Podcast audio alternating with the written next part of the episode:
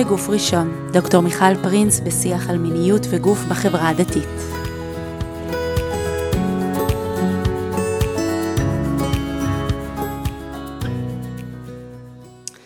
ברוכות וברוכים הבאים לפרק נוסף של אה, בגוף ראשון, הפודקאסט שמדבר על מיניות וגוף בחברה הדתית, והיום אני מארחת פה את עינת לב. עינת, מה שלומך? אה, מצוין, וגם מרגש להיות פה. הכי כיף, כשזה מרגש זה טוב. עינת לב היא גינקוסופית, היא מנחה למודעות לפוריות ועוסקת בבריאות נשית הוליסטית, ואני אגיד ככה בשקט ואולי בקול, איך שאת תמיד אוהבת להציג את עצמך, שאת אה, מכשפה. כן, אני מקווה שמכשפה טובה.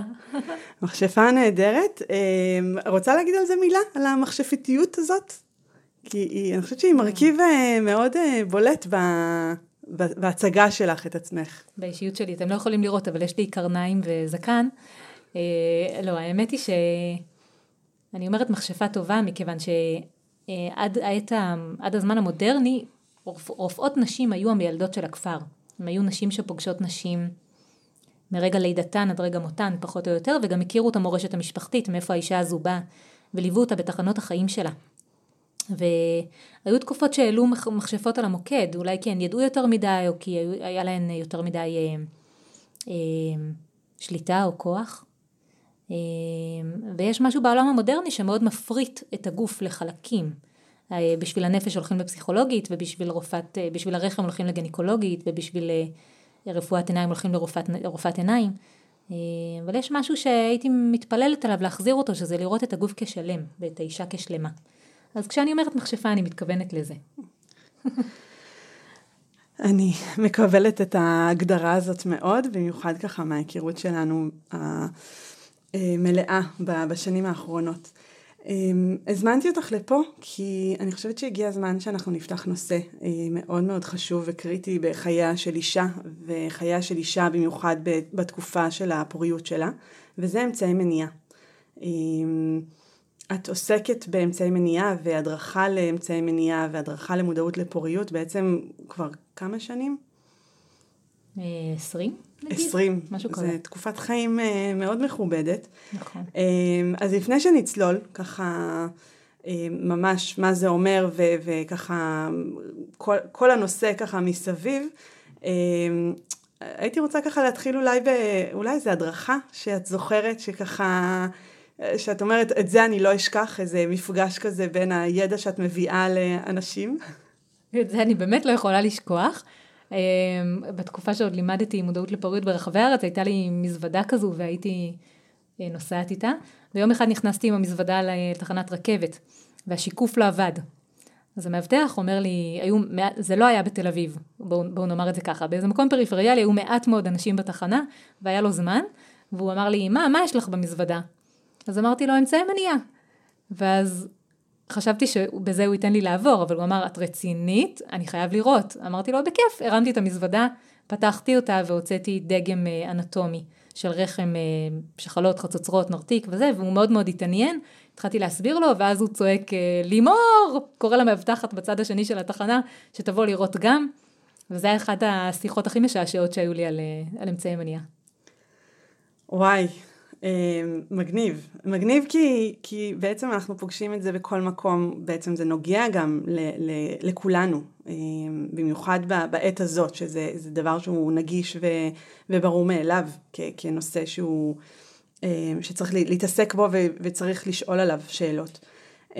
אבל מאוד מעניינת אותי התגובה שלו, במובן הזה שאנחנו חיים היום באיזה עידן של שפע ושפע של ידע, ולכאורה לכאורה הוא היה אמור להכיר את זה, או לימור הייתה אמורה להכיר את זה. זאת אומרת, מה הייתה בעינייך ההתפעלות הגדולה? מה, מה כל כך הלהיב אותו שהוא אמר, וואלה, יש פה איזה משהו שאני לא ידעתי אותו קודם? זאת שאלה טובה, אני חושבת שהיא נוגעת לשאלות של אוטומציה. כלומר, זה מסוג הדברים שאנחנו אף פעם לא עוצרות אה, לחשוב עליהם או לשאול את עצמנו שאלות. בדרך כלל התסריט הוא כזה, שאישה נכנסת לרופאת נשים,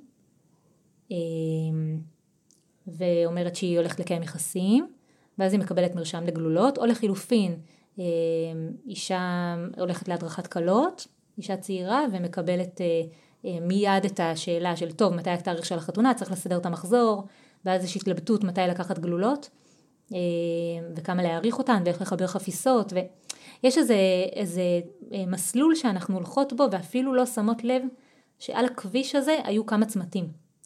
כן, זאת אומרת. עוד, עוד, זאת אומרת, יש פה בעצם תהליך אוטומטי, הצ'קליסט לחתונה הוא כולל את הפרחים, את השמלה ואת התסרוקת, והוא כולל גם ללכת לרופאת נשים ולקבל מרשם לסדר את המחזור.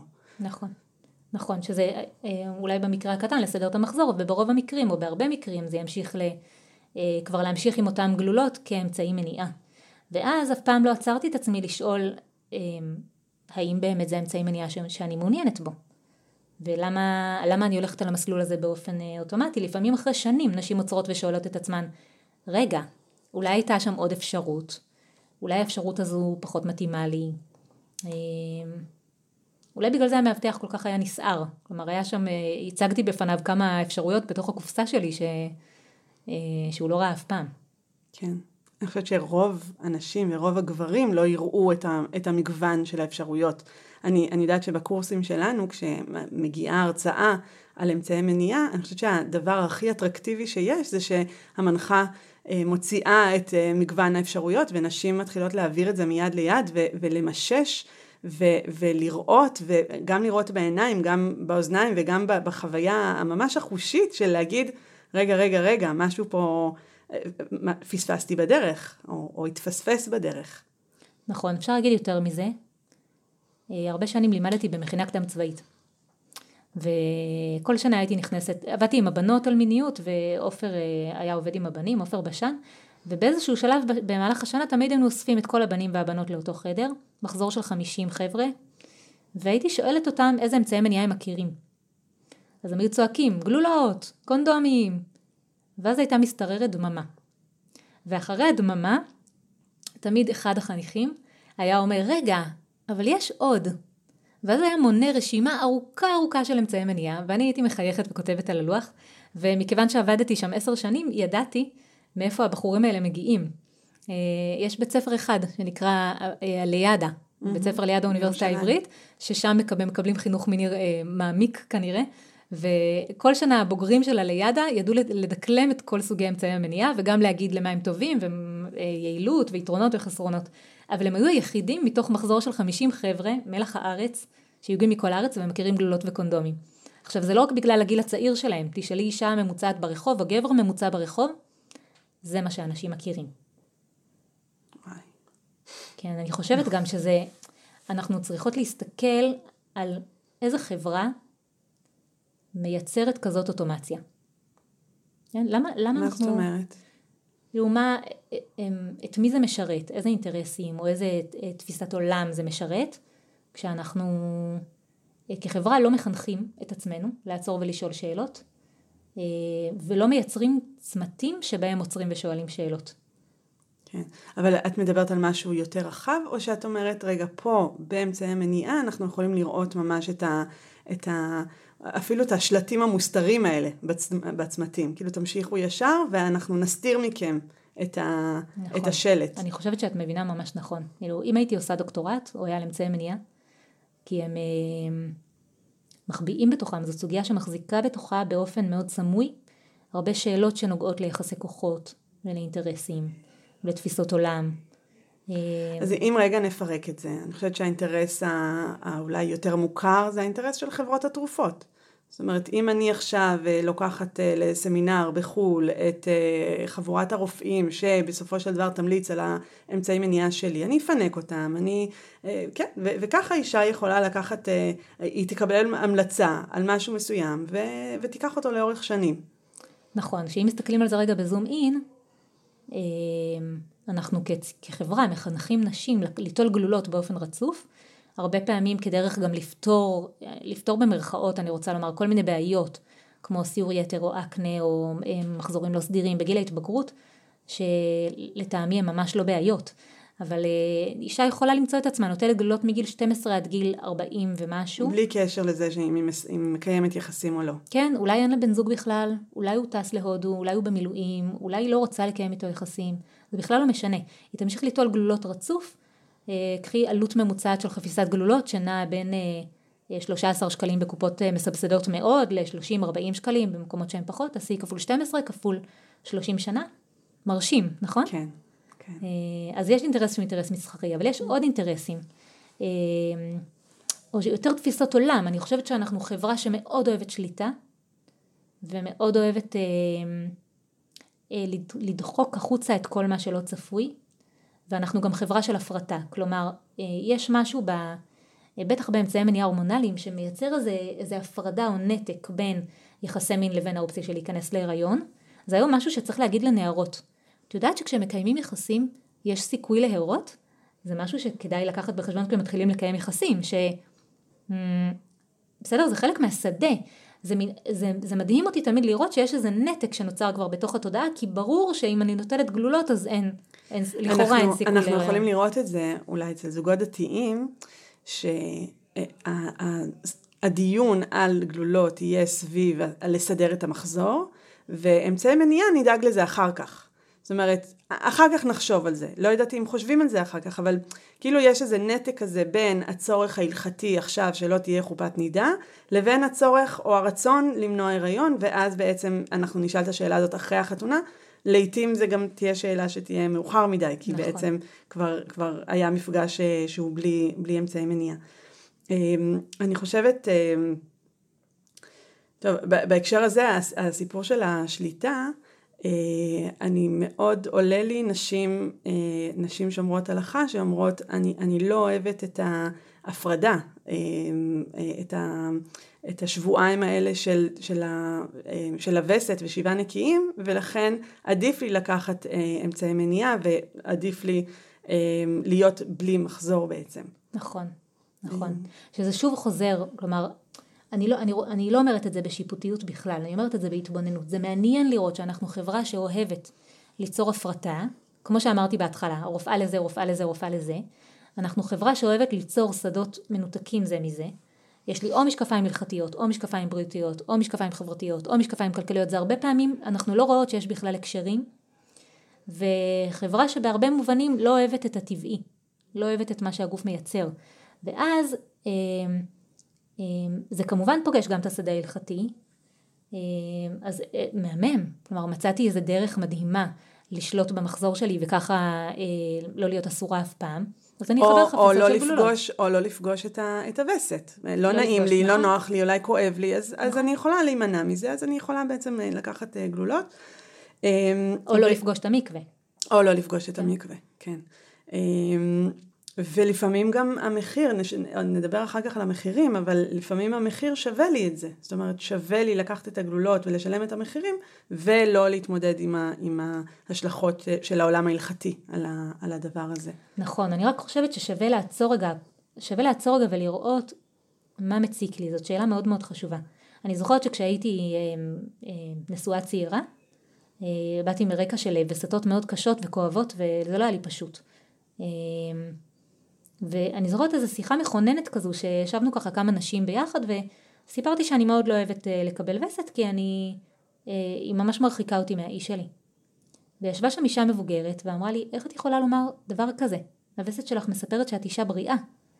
ואני תמיד ייחלתי כל החיים שלי שיהיה לי מחזור אה, סדיר, תמיד היה לי עניינים עם זה והיה לי קשה להרות.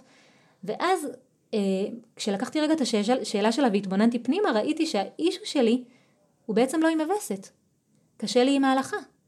קשה לי לקיים הלכה, קשה לי עם המשמעות שלה. עכשיו, אני מאוד מוקירה את ההלכה ואני שמחה שהיא חלק מהחיים שלי, אבל הייתי צריכה רגע לדייק את זה ולהבין שאני כועסת ומאשימה את הרחם שלי במשהו שהיא עושה באופן סדיר, תקין ובריא, וברוך השם שהיא עושה אותו. ואני מרגישה שזה אותו דבר. כלומר, אנחנו לפעמים הולכות לאיזשהו פתרון שעוזר לנו להתמודד עם בעיה שבכלל הגיעה משדה אחר. כן, כן, ואז, ואז הסיפור הוא בעצם לעצור רגע ולשאול.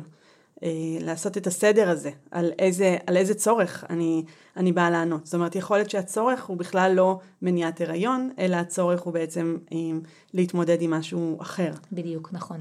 נכון. אה, ויש עוד נקודה, אני חושבת שהיא מאוד משמעותית, ש, שאנחנו גם מאוד, אנחנו חיים בעולם שמאוד מקדש את הספונטניות. זאת אומרת, אם אנחנו מדברות על סוגי אמצעי מניעה אחרים, שנדרשת איזושהי התכוננות איתם, ונדבר על זה עוד מעט, אז בעצם אנחנו אה, אני אומרת במרכאות, אנחנו פוגעים בספונטניות, בתשוקה הזאת, ביצריות הזאת, שמאוד מאוד מחוברת איתנו עם, השדה הזה של המיניות ויחסי המין. נכון. אפרופו זה, אני ממש, כאילו, אנחנו לא מוסרטות, אז לא, אי אפשר לראות את החיוך שלי, אבל זה תמיד משעשע, שלפעמים אני יושבת עם זוג שיש להם ארבעה, חמישה, שישה ילדים, שעכשיו שוקלים אמצעי מניעה שהוא דורש לקום להתארגן רגע. נגיד דיאפרגמה. ואז אה, אני רואה את החרדה על פניהם, והם אומרים לי, אבל מה עם הספונטניות? אני אומרת להם, באמת זה ערך מאוד מאוד חשוב, אבל אני רק במחילה אשאל אתכם, כמה ילדים יש לכם בבית? באיזה שעות הם הולכים לישון? מתי אתם מצליחים להיפגש?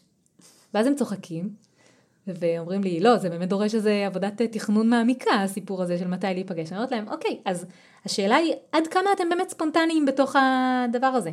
והרבה זוגות עוצרים ואומרים, איזה קטע, שיווקו לנו יחסי מין וספונטניות כהולכים ביחד, צמד חמד.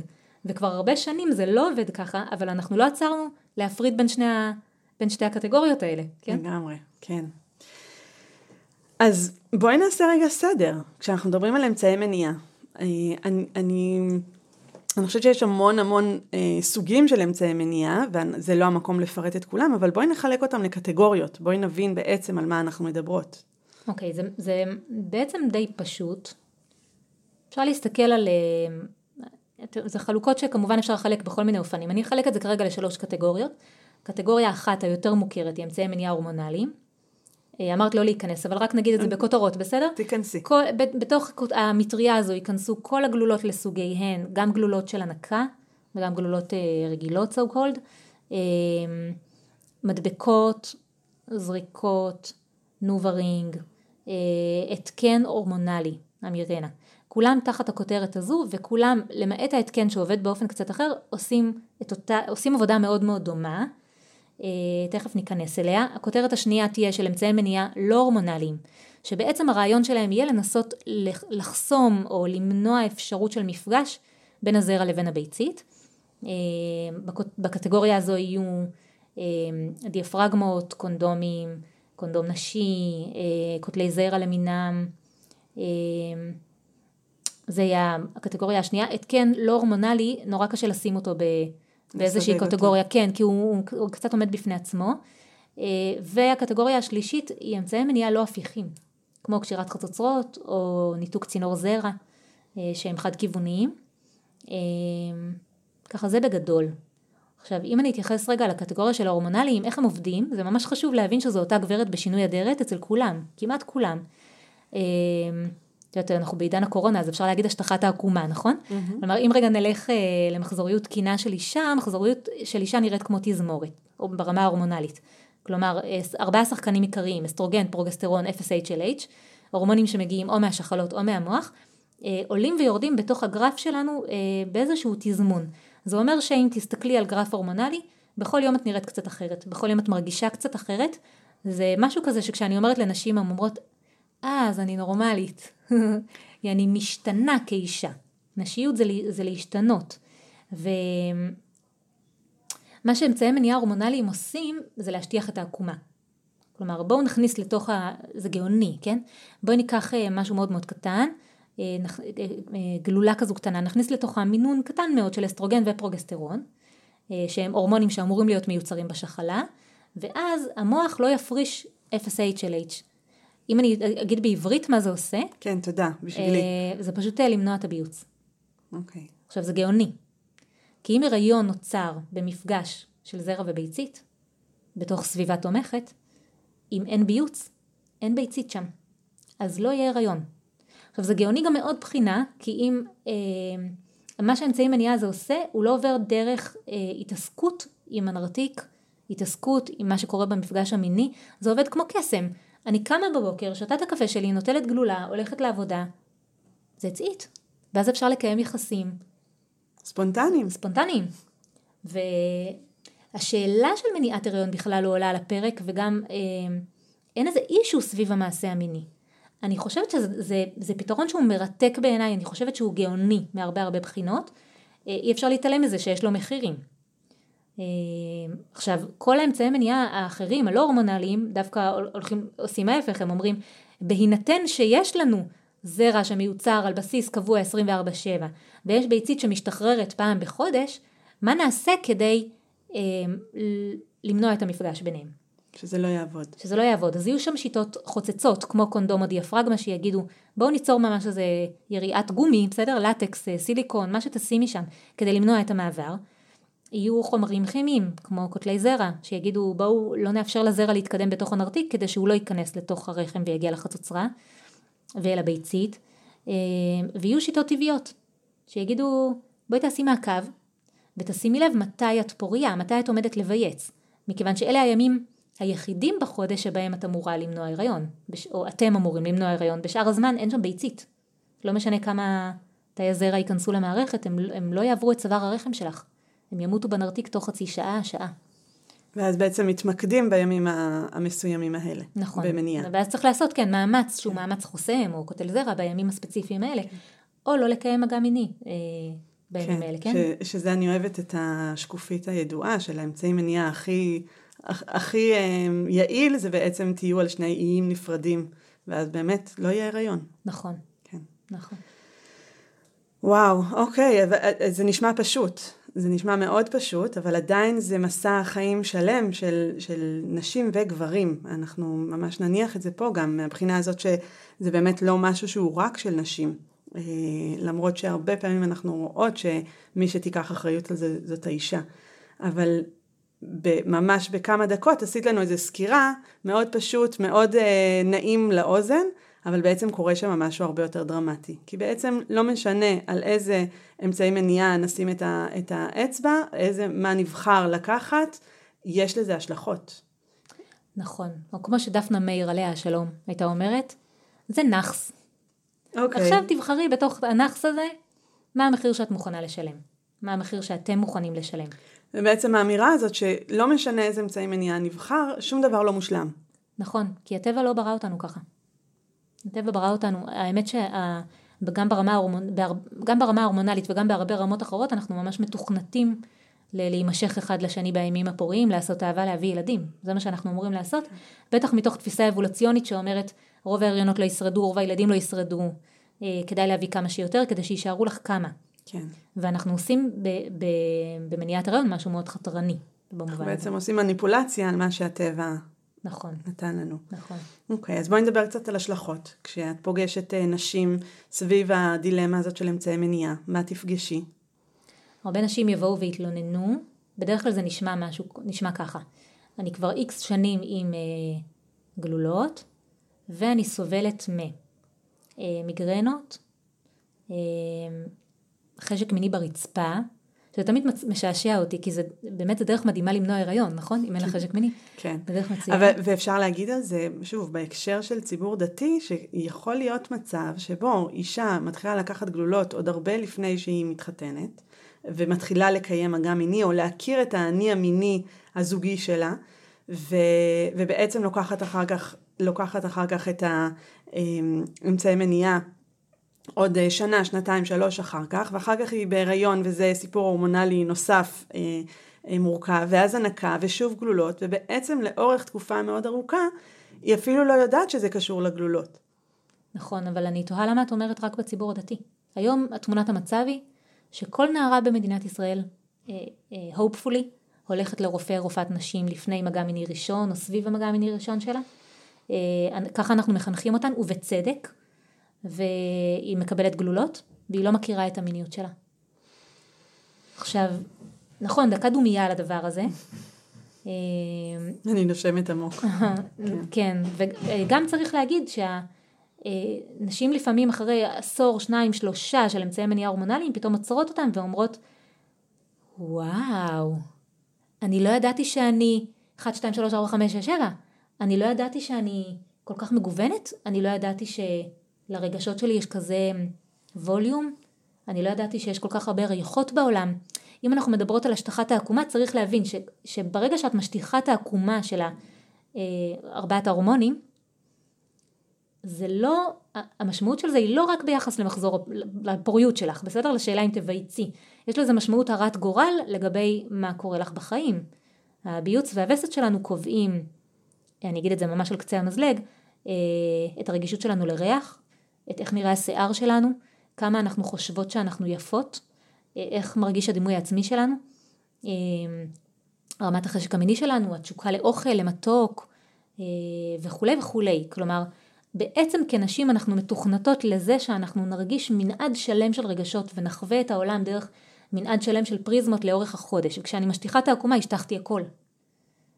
וזה מחיר שהוא בעיניי כבד מנשוא ברמה האישית. אני חושבת שהוא מחיר כבד אמ, כשאין מודעות לזה שאני משלמת את המחיר. נכון. יכול להיות שברגעים מסוימים אני אגיד, עדיף לי לשלם את המחיר הזה מאשר לשלם את המחיר של הריון לא רצוי.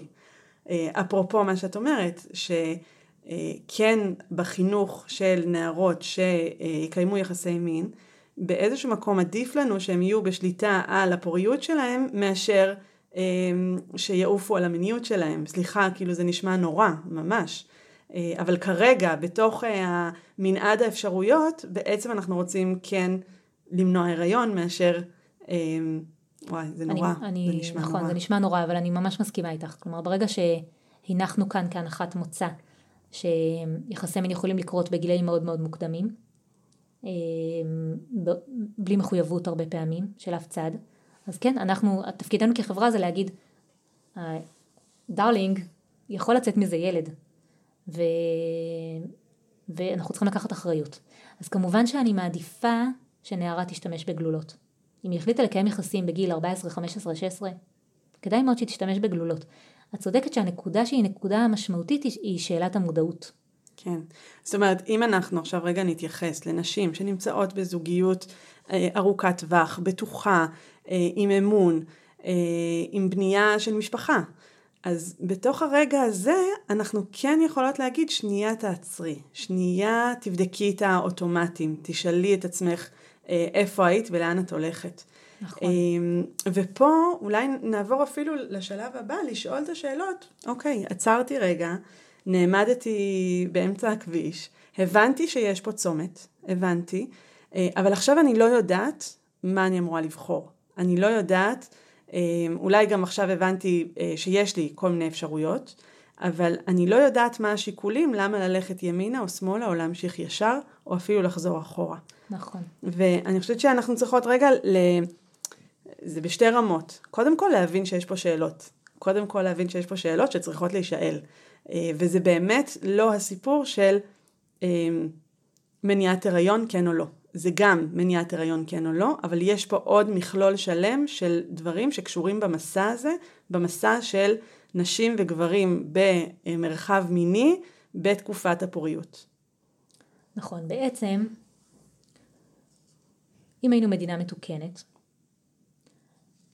אז אה, על הצומת... אנחנו מדינה מתוקנת. אנחנו, מדינה. מאוד, מאוד מתוקנת. אנחנו מתקנות אותה. במה להתקן, כן. עד כאן. אה, הכל יחסי, הכל יחסי, כן.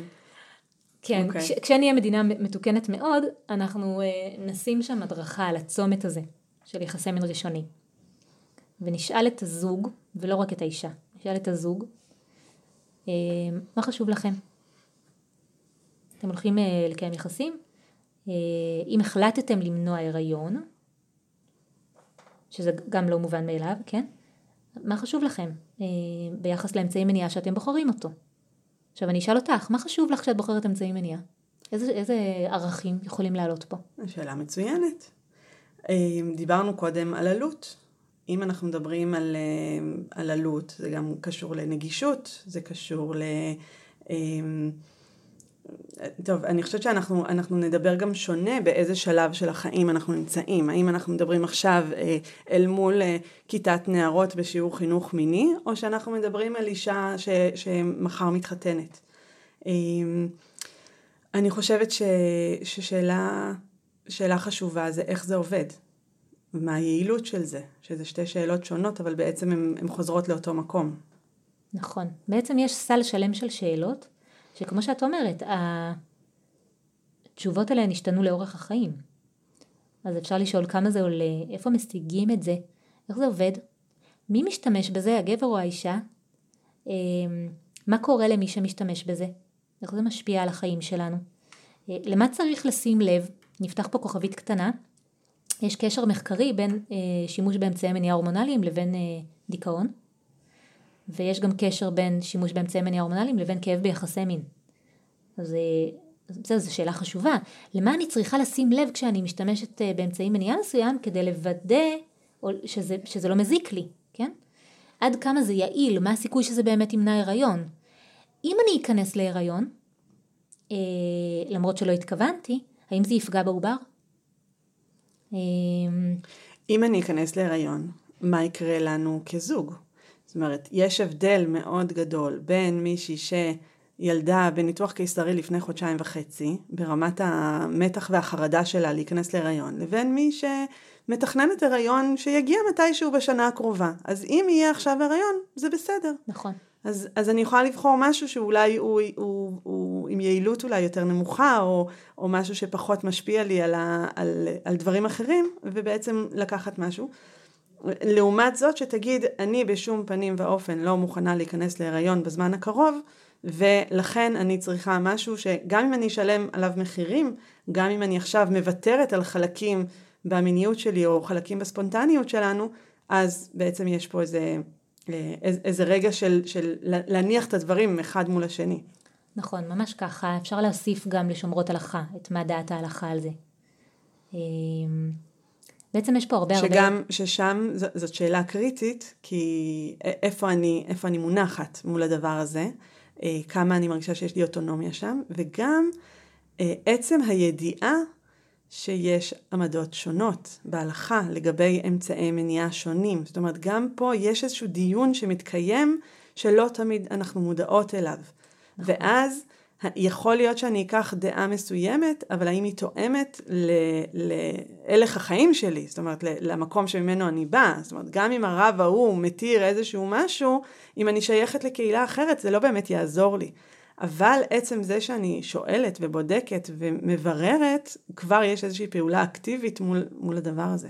כן, או, או תמונת הראי של זה, של אה, הלך הרוח אה, בהרבה קהלים בציבור הדתי, שאמצעי מניעה ספציפיים הם בכלל לא יעלו על הדעת, אז אנחנו אפילו לא, לא, לא, לא הולכים לשאול. בעוד שיש כל מיני תשובות הלכתיות לגבי כל מיני סיטואציות חיים. אה, נכון. כן. עכשיו, בעצם יש שם המון המון שאלות שצריך שבעצם, לשאול. שבעצם, רגע, כן. שאנחנו כן. אפילו לא דיברנו על זה, אה, שבעצם יש מקומות שבכלל השאלה של אמצעי מניעה היא לא שאלה. נכון. אה, אני חושבת שזה גם עניין היסטורי שאפשר להגיד, ואני חושבת שאנחנו כאן קצת אה, מניחות את עצמנו על, על איזשהו ציר היסטורי. כשאני התחתנתי לפני 19 שנה, זאת לא הייתה אפילו שאלה. אם מישהי שאלה את השאלה הזאת, או זוג שאל את עצמו את השאלה הזאת, אה, המבט היה המבט של, רגע, מה קורה איתכם? זאת אומרת, היה צריך להיות אולי באיזשהו סוג של אומץ או נסיבות מסוימות שידעת שאתה יכול לבקש היתר. מה שהיום אמ, אנחנו נמצאים במקום שהוא מאוד מאוד שונה ביחס לזה. ואז אני אוסיף על זה עוד משפט, שלפעמים אנחנו בדיון על אמצעי מניעה, או בכלל האם אמצעי מניעה, נגיד סביב החתונה, כשיש לנו עם מי לדבר על זה, אבל אחרי חמש ועשר ועשרים שנה, לכאורה אנחנו, אנחנו לא בדיון הזה, למרות שהרבה דברים השתנו, ואולי הקריטריונים האלה אה, שאנחנו צריכים לשאול את עצמנו השתנו. נכון, שזאת שאלה מרתקת גם. היא יכולה להיות אישה ש... אמ, אני רגע אספר סיפור, בסדר? יכולה להיות אישה שבתחילת דרכה שימוש בדיאפרגמה הוא ממש הגיוני בשבילה, אבל אחרי שתי לידות כבר לא. כי מה? או כי היא חווה צניחת רחם, או כי היא חוותה טראומה בלידה, וכרגע בשבילה ההתעסקות בתוך הנרתיק היא בלתי אפשרית. בסדר? אלה רק שתי אופציות מתוך כן. הרבה. כלומר, אה, בעצם מה שאנחנו מנסות לומר זה שאילו היינו במדינה מתוקנת, כאילו אחת התפילות שלי או התקוות שלי זה שיהיו לנו כל מיני צמתים בחיים בהקשר הזה, שאנחנו נעצור ונשאל את עצמנו, מה חשוב לנו עכשיו? כמו שהווייז עושה, נכון? מחשב את מסלול מחדש. כן. מה חשוב לי עכשיו? ו... עצם, עצם הידיעה גם, אני חושבת שאת סיפרת לי, שבעצם כל אישה בתקופת הפוריות מחליפה אמצעי מניעה כמה? שלוש פעמים? בממוצע כמובן. אמ, אני לא סיפרתי בהכרח. את זה? לא בטוחה. אולי לא. שמעתי את זה במקום אחר, אבל שבעצם, כמו שהיום מדברים על החלפת קריירה, ש, שבעולם שלנו המאוד מאוד דינמי ומשתנה, אנשים מחליפים קריירה כמה פעמים, ו, ואותו אותו דבר. זאת אומרת, יש משהו שמאוד מתאים לתקופה הראשונה אחרי הנישואים. יש משהו שמאוד מתאים בין הלידות, ויש משהו שמתאים אחרי שאמרתי, אוקיי, זהו, סיימתי. אני את אה, חובתי לחברה במובן הפורה שלי סיימתי, ועכשיו אני יכולה לעבור לאמצעי מניעה שהוא הוא אחר. אמ, וגם בעניין הזה, שאלה, כמה אנחנו נגישות, כמה יש אה, מודעות לשאלות שצריכות להישאל. את בעצם אומרת, בואו נצא רגע מהאוטומציה. זה שהתחלתי בגיל 16 או גיל 18 או 22 עם אמצעי מניעה מסוים, ולא משנה כרגע מאיזה קטגוריה הוא, זה לא אומר שאני חייבת להמשיך איתו. ושווה לנו כזוג לעצור מדי פעם ולעשות, לחשב את מסלול מחדש, כן? מה מתאים לנו עכשיו, מה חשוב לנו עכשיו, מה רלוונטי לנו עכשיו, אה, מה כבר לא עונה על הציפיות שלנו והצרכים שלנו, אה, מה המחירים שאנחנו היינו מוכנים לשלם פעם ואנחנו כבר לא מוכנים לשלם היום. אה, מה מותאם לאורח חיינו. התקשרה אליי פעם אישה שממש רצתה ללמוד מודעות לפוריות, שבאמת, כאילו אני לא, אה, אין הנחתום מעיד על עיסתו, זאת, זאת שיטה נפלאה לא רק למניעת הריון, היא, אה, היא מדהימה כאורח חיים, אבל היא דורשת ממנה, מכל אישה, כמה דקות ביום, לעצור, להקשיב, לשאול, לכתוב בטבלה וכולי וכולי. והיא סיפרה לי שהיא אשת קבע והוא מג"ד והוא חוזר פעם בחודש הביתה. והיא מגדלת חמישה ילדים, והיא עובדת במשרה וחצי, ו... עכשיו, תוך כדי שהיא סיפרה את זה, היא גם הייתה תוך כדי הליכה, ו... בסדר? אתה צריכה לנצל את הזמן. לנצל את הזמן. ואמרתי לה, אני מצטערת, אני לא חושבת שזה מתאים לך. תישארי עם ההתקן. אה, היה לה מאוד מאוד חשוב למנוע הריון. כלומר, אה, צריך לראות רגע מה, ה- מה התמונה הגדולה, ולכן אני חושבת שאם היו לנו כמה צמתים בחיים שהיינו עוצרות ושואלות את עצמנו, והגברים שלנו היו שואלים את עצמם, אז היינו מחשבות מסלול מחדש. עכשיו אני אתן לך כמה דוגמאות, בסדר? יש לנו עוד זמן לזה? בטח.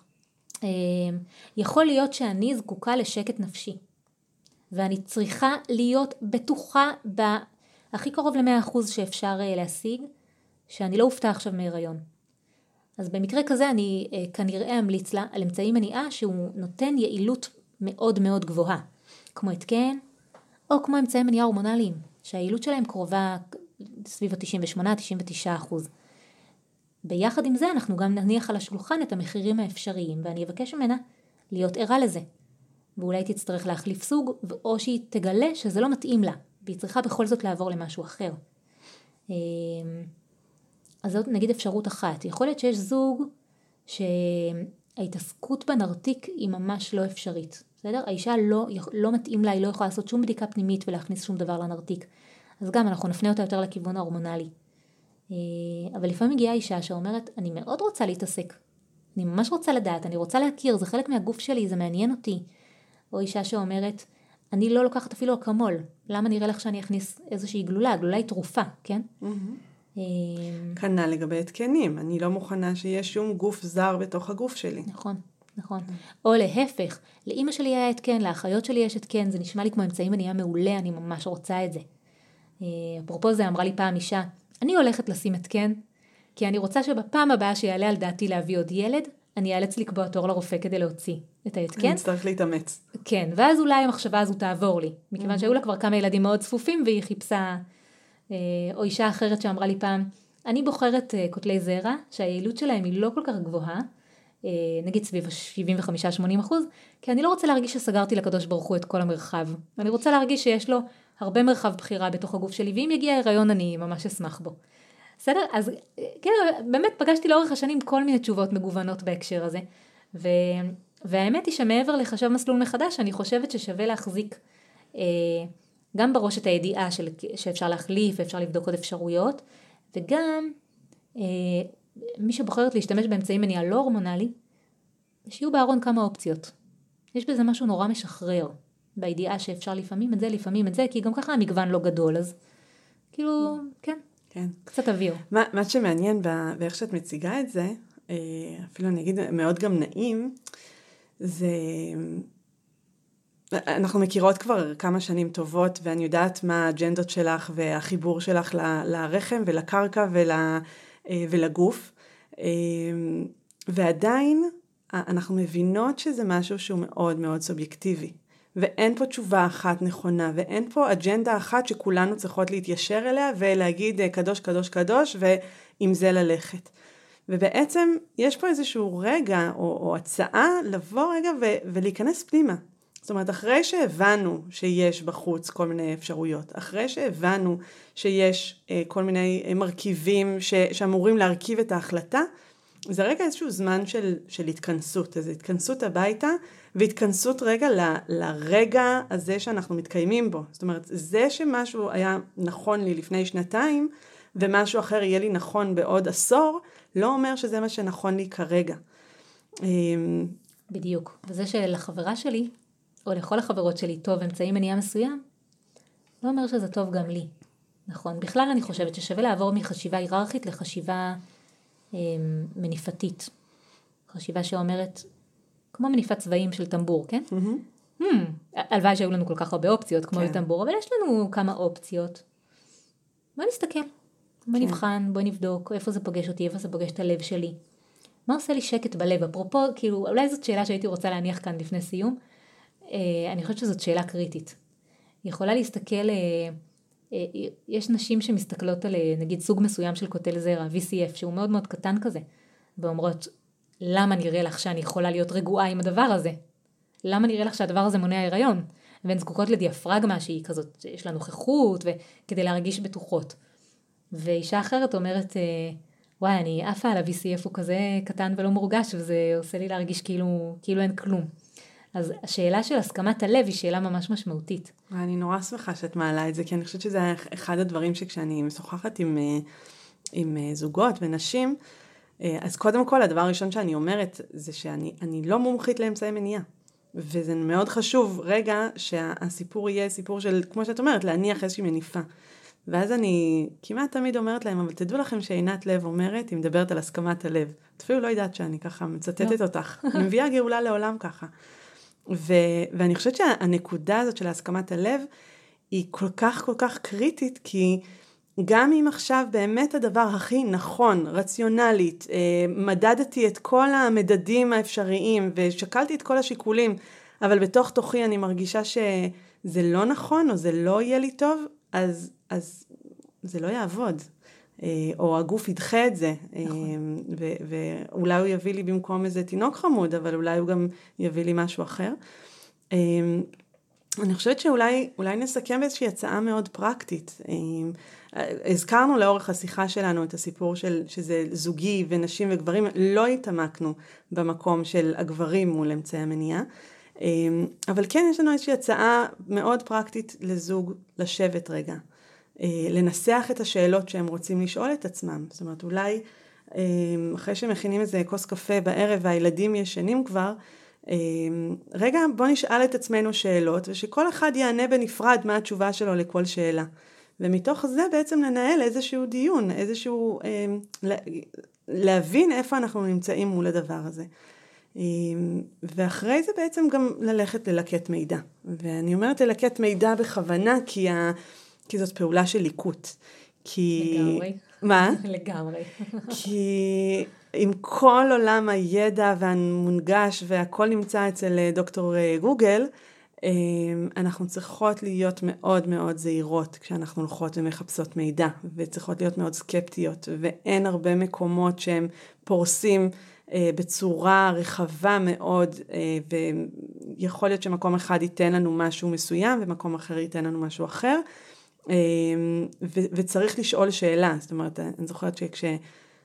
בתואר הראשון שלי, בתחילת שנות האלפיים, כשהתחיל האינטרנט, אז לימדו אותנו להסתכל על מתי המאמר פורסם, מי פרסם אותו, האם זאת אה, חברת תרופות, האם זה אנשים מוסמכים לזה.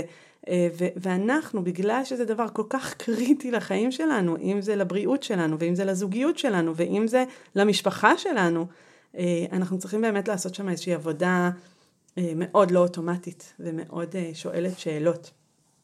ממש כך, ממש. כלומר, כשאת כותבת אמצעי מניעה בגוגל, אם אני אהפוך את זה למאוד פשוט, לפני שאת קוראת את הלינק, תסתכלי רגע לאיזה אתר נכנסת, ותשאלי את עצמך, מי בעל אינטרסים? מי פרסם את זה? למה הוא פרסם את זה כמו שהוא פרסם? מה הוא מנסה למכור לך? לטובת מי הוא? ואני אומרת את זה לא בחשדנות, אני אומרת את זה בהתבוננות. כמו כל דבר אחר, כי לפני שאני קונה איזה חולצה על הילד באלי אקספרס, אני עושה עשר השוואות בשביל לבדוק שאני באמת קונה את הדבר הנכון לילד, וזאת חולצה מול באמת משהו שהוא הוא, הוא יכול להשפיע פה על, על חיים שלמים. כן. באמת בהקשר הזה אני יכולה לספר שלפני uh, כמה שנים טובות, עשיתי עם עוד uh, חברה, החלטנו לה, להכין איזה דף מידע מונגש על אמצעי מניעה. Uh, זאת הייתה עבודה סיזיפית שלקחה לנו כמעט שנתיים, uh, כי גילינו עד כמה קשה למצוא מידע מהימן. וגם כשמוצאים מידע מהימן, כל אתר שנותן סטטיסטיקות uh, מציג מספרים אחרים לגמרי. ומדרג אמצעי מניעה באופן אחר ומחלק את הקטגוריות באופן שונה. אה, יש הרבה ויכוחים על אה, השלכות, סימפטומים. אה, זה פשוט ממש מחקר, זה היה מחקר מרתק לעשות. והתוצאה שלו היא גם דף וגם מאמר שכתבנו ככה על אמצעי מניעה שנמצא באתר שלי, אז אפשר להיכנס. אני ממש ממש ממש ממליצה להיכנס לאתר של עינת לב ו- ולמצוא שמה, אני חושבת שיש שם שניים שעוסקים בזה. אה, מעבר לדברים המעניינים האחרים שאת כותבת שם, אבל באמת אם יש, אה, אם, אם רוצים את הכותרות ואת הקצת ככה רקע שממנו אפשר לצאת גם למחקר המעמיק יותר, אני חושבת שזה אה, בהחלט מחקר, אני אגיד ככה, ב, באמת מהימן, ובאמת, אני אגיד נטול אינטרסים, אבל גם, גם פה יש אינטרס, והאינטרס הוא להנגיש את המידע, ושבאמת זה יהיה מונח ככה בצורה נקייה ברשת. עינת, אה, כרגיל, היית לי לעונג. גם את, אה, תודה רבה. תודה רבה שהצטרפת אליי לפה, ואנחנו ניפגש בעוד פרקים, כי יש לנו עוד הרבה על מה לדבר. אז תודה רבה, תודה רבה לך, ותודה רבה לצופיה וינדיש המפיקה, ותודה רבה לדעת על הבית שהם נותנים לפודקאסט הזה, ו... ותודה רבה לאבי על המשרד שהוא ככה נותן לנו. תודה, וניפגש. להתראות, תודה. מגוף ראשון, דוקטור מיכל פרינס בשיח על מיניות וגוף בחברה הדתית.